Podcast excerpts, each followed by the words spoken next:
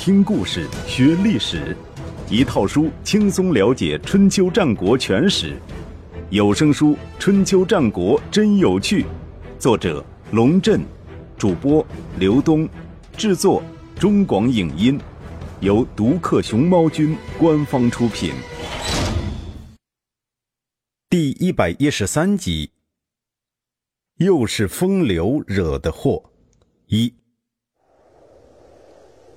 公元前五五零年冬天，也就是臧孙河砍断门栓逃出鲁国的时候，齐国大军正从晋国得胜而归。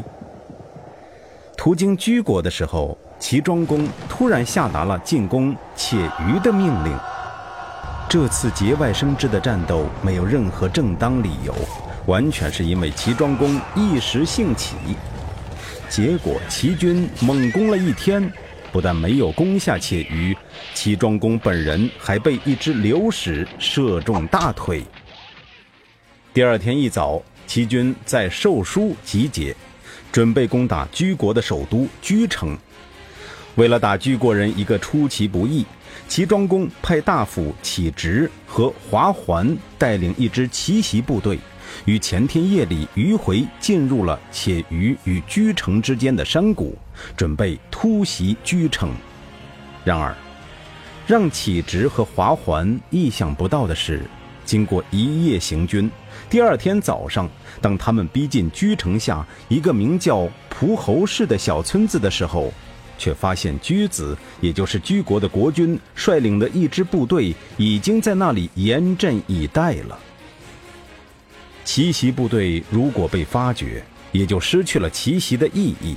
再加上为了穿越山谷，奇袭部队全部由步兵组成，在严阵以待的战车方阵面前，可以说是不堪一击。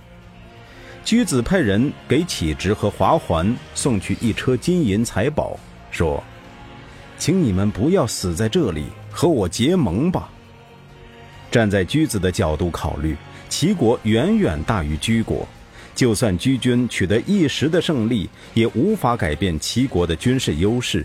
因此居子并不想把齐军打得太惨，而是希望以一种体面的方式劝退齐军，息事宁人。因为贪图财物而放弃使命，也是您所不耻的吧？启直和华桓答复居子：“我们昨天晚上受君命而来，还没到今天中午就放弃了使命，跟您结盟，就算活着回去，哪里有脸见人呢？”对于真正的武士来说，没有所谓体面的退却，只有战胜或者战死，非此即彼。这一战的结果是，齐军奇袭部队全面崩溃，华桓逃亡，启直战死。得知这一消息后，齐庄公偃旗息鼓，接受了居国提出的停战协议，部队撤出居国，继续向齐国前进。在临淄郊外欢迎的人群中，齐庄公看到了启直的老婆，想到启直之死完全是因为自己节外生枝，齐庄公觉得很过意不去，于是派了一名使者向那个女人致以吊唁：“启良战败有罪，岂敢有劳国君派人来吊唁，如果有幸能够免罪，还有先人的破房子在城里，贱妾不敢在郊外接受吊唁。”那女人拒绝了齐庄公的吊唁。按照周礼的规定，只有身份低贱的人才在郊外接受吊唁，启直是大夫，齐庄公派人在郊外吊唁他，感情虽然真切，行为却是非礼。听到那女人的答复，齐庄公大为惭愧，回到临淄后亲自跑到启直家里进行了吊唁。因为这件事儿，启直的老婆成为了中国历史上的名人，儒家学者追捧其为烈女，曾子和孟子等人都毫不吝惜地对她表达了赞美之情。民间传说更是将她的故事进行改编，说她得知启直战死的消息后，向城而哭，天为之崩，地为之陷。毫无疑问，这一哭穿越了时空，成为数百年后孟姜女故事的最初蓝本。从晋城回来后，齐庄公就着手谋求与楚国建立军事同盟，多次派人访问楚国，甚至提出与楚康王会面的要求。公元前五四九年夏天，楚康王派韦启姜作为全权特使访问了临淄，为齐楚两国国君的会面做好了前期安排。有朋自远方来，不亦乐乎。尤其是齐国上下，尤其是齐国上下都在担心晋国报复的形势下，韦启姜的到来无疑给齐庄公注入了一剂强心针。为了体现齐国人的热情好客，齐庄公不但给予了韦启姜最高规格的接待，而且还为其举办了一场盛大的阅兵仪式。炫耀武力的背后，总隐藏着一颗忐忑不安的心。陈虚无看到这一幕，冷冷地评价道：齐国很快就要遭到侵犯了，我听说有事没事把兵器拿出来炫耀，总有一天会割到自己。晋国的报复来得比想象中快。同年秋天，晋平公召集鲁、宋、郑、曹、居、朱、滕、薛、齐等十二国诸侯在晋国的夷夷会盟，准备讨伐齐国。齐庄公得到消息后，连忙派陈虚无的儿子陈无宇跟随韦启姜返回楚国，一方面向楚康王说明战事将临，不能如期会面，一方面请求楚国出兵救援。一场突如其来的大雨为齐庄公争取了时间。这场大雨从十月下到十一月，洪水泛滥，淹没了道路。以晋国为首的十二国联军只能在夷夷待命，无法动弹。等到雨势消停，交通恢复的时候，楚康王就行动了。他亲自带领大军从郢都出发，直扑郑国的首都新郑。楚军先是包围了新郑的东门，发动了几次威慑性的进攻，然后驻扎在新郑东南的吉泽，摆出一副迎战诸侯联军的架势。楚康王这一拳打得很准。郑国是中原的心脏，郑国如果有失，晋楚争霸的平衡马上就会被打破。晋平公输不起郑国，只好暂时将齐国放在一边，回师对付楚国。双方在新郑城郊对峙。自从公元前五五五年楚国令尹公子午率军讨伐郑国以来，楚国一直保持着军事上的沉默。公元前五五二年，公子午去世，公子追叔继任楚国令尹，但公子追叔只干了一年，就因为气焰太盛，用人失察，被楚康王派人杀死在朝堂之上。接着楚康王又任命韦子冯为令尹，有公子追叔的前车之鉴，韦子冯就小心谨慎得多了，凡事唯唯诺诺，不敢越雷池一步。楚国人那种敢作敢为、大刀阔斧的精神，在韦子冯身上已经找不到任何痕迹。这恐怕也是楚国这些年来甘于谪居南方，不问中原事务的主要原因。晋国如果不是有栾盈之乱，又被齐国人占了便宜，很难说楚国人敢不敢大举北上，与其一决雌雄。决战开始之前，晋平公派大夫张格和府吏前往楚军大营致师。前面介绍过，春秋时期各国仍留有商周之际的古风，每逢会战，先前勇士单车进犯敌阵，打击敌人的士气，称之为致师。张格和府吏向郑简公提出了一个要求，给他们派一名车夫。这个要求很合理，因为晋国人不熟悉地形，只能依靠郑国本地人来带路。郑简公不敢怠慢，经过精挑细选和问卜算卦，找到了一位家庭出身好、政治过硬、技术精湛的公室子弟公孙涉犬来当此重任。考虑到晋国人心高气傲，视天下诸侯如无物，郑简公还特意派大夫子大叔向公孙涉犬交代，对待大国的勇士一定要谦恭，不要企图与他们分庭抗礼，凡事多让着一点，以免引起不必要的国际矛盾。听到子大叔这样说，公孙社权很不乐意。我不管什么大国不大国，车夫的地位在其他人之上，这是普天之下通行的公理，凭什么我要让着他们？时间如果往后推两千五百年，自会有人教育公孙社权，在对待大国的问题上，有理三扁担，无理扁担三，轮不到你来叽歪。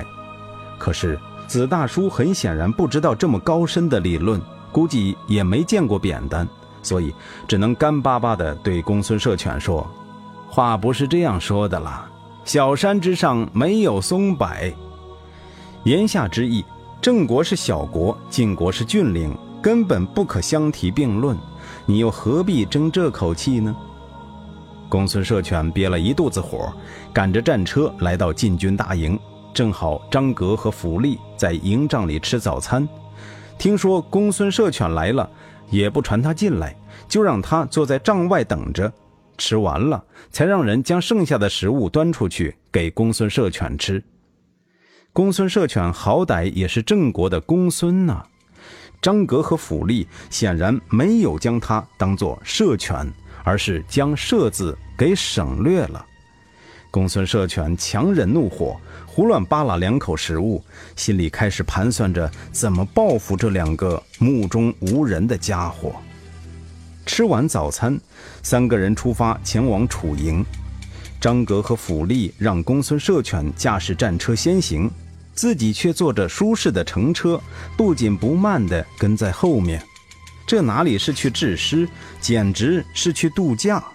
公孙社权看着那两个人悠闲自得的样子，恨得直咬牙。直到看到楚军的旗帜，两个人才搭上公孙社权的战车，接着又各自从背囊里掏出一把琴，架在车后的横木上，然后调准了弦，闭上眼睛，一唱一和地弹了起来。张老三，我问你，你的家乡在哪里？张格排行第三，故曰张老三。我的家在山西，过河还有三百里。晋国正在山西。公孙社权实在是听不下去了，眼看接近楚营，便暗中一抖缰绳，也不通知那两个家伙，就驾着战车飞驰而入。慢点慢点！晋国人一边将琴收入袋中，一边拿出头盔戴上。进入楚营之后，他们也不拿兵器，赤手空拳地跳下车，见人就打，打晕了再举起来，像扔沙包一样砸向其他的楚兵，或者捆绑起来夹在腋下。只听得楚军惨叫连连，霎时之间就被收拾了一片。公孙社权瞅准了这个机会，突然调转马头，快马加鞭向营外冲去。白白洛两位，你们就留在楚营继续扔沙包吧，老子可不奉陪了。公孙社权暗自大笑，将皮鞭挥得噼啪作响。当他冲出营门，忍不住回过头去看时，不由得倒吸了一口凉气，差点连缰绳都拿不住。不知在什么时候，张格和府吏已经上了他的战车，正张弓搭箭射向追击的楚兵呢。三个人一路狂奔，脱离险境后，张格和府吏又拿出琴来弹。府吏调侃道：“我说公孙呐、啊，同坐一辆车就是兄弟，为什么你出入楚营都不商量一下？”公孙社权支吾着说：“呃，进去的时候是一心想着进去，出来的时候是心里害怕，都顾不上商量呢。”两个晋国人都笑了，说：“公孙可真是个急性子的人呐、啊！”把公孙社权闹了个大红脸。受到这次制师的打击，又加上吴国人在背后策动楚国的蜀国舒鸠背叛了楚国，楚国国内发生了不小的震动。楚康王决定避开晋军的锋芒，主动将部队从吉泽撤回了楚国。楚康王的北伐虽然没有占到便宜，却让山东的齐庄公大大的松了一口气。趁着晋楚两国在河南对峙，他忙里偷闲，派了数百名工匠前往王畿，为周灵王修筑去年因水灾而损毁的王宫。齐庄公不惜血本讨好王室，自然是希望得到王室的支持，在道义上获得对抗晋国的资本。有趣的是，鲁襄公得知这一消息，也赶紧派叔孙豹访问洛邑，就修复王宫一事向周灵王表示祝贺。《左传》如此记载：“王家其有礼也，赐之大鹿。”说周灵王嘉许叔孙豹有礼，赐给他一辆大鹿车。明眼人一看就知道，鲁国这次讨好王室，乃是间接的向齐国示好。你替天子修王宫，我就祝贺你修得好，这马屁拍得有水平。无奈齐庄公不吃这一套，第二年，也就是公元前五四八年春节刚过，就派崔杼带兵入侵鲁国的北部边境，以惩罚鲁国这些年来跟着晋国一起对付齐国。鲁襄公胆小，马上派人向晋国告急。大夫孟公超分析说，齐军这次入侵和往常不同，既没有劫掠财物，也没有进攻城市。为什么？那是因为崔杼心里有别的打算，并不是真的想进攻我国，他们很快就会收兵回去，没有必要这么紧张。这里插一句，孟公超在儒学界还是有点名气的，孔夫子曾经这样评价他：孟公超如果做赵魏的家臣，那是绰绰有余的，但是要他当滕薛两国的大夫，那就不够格了。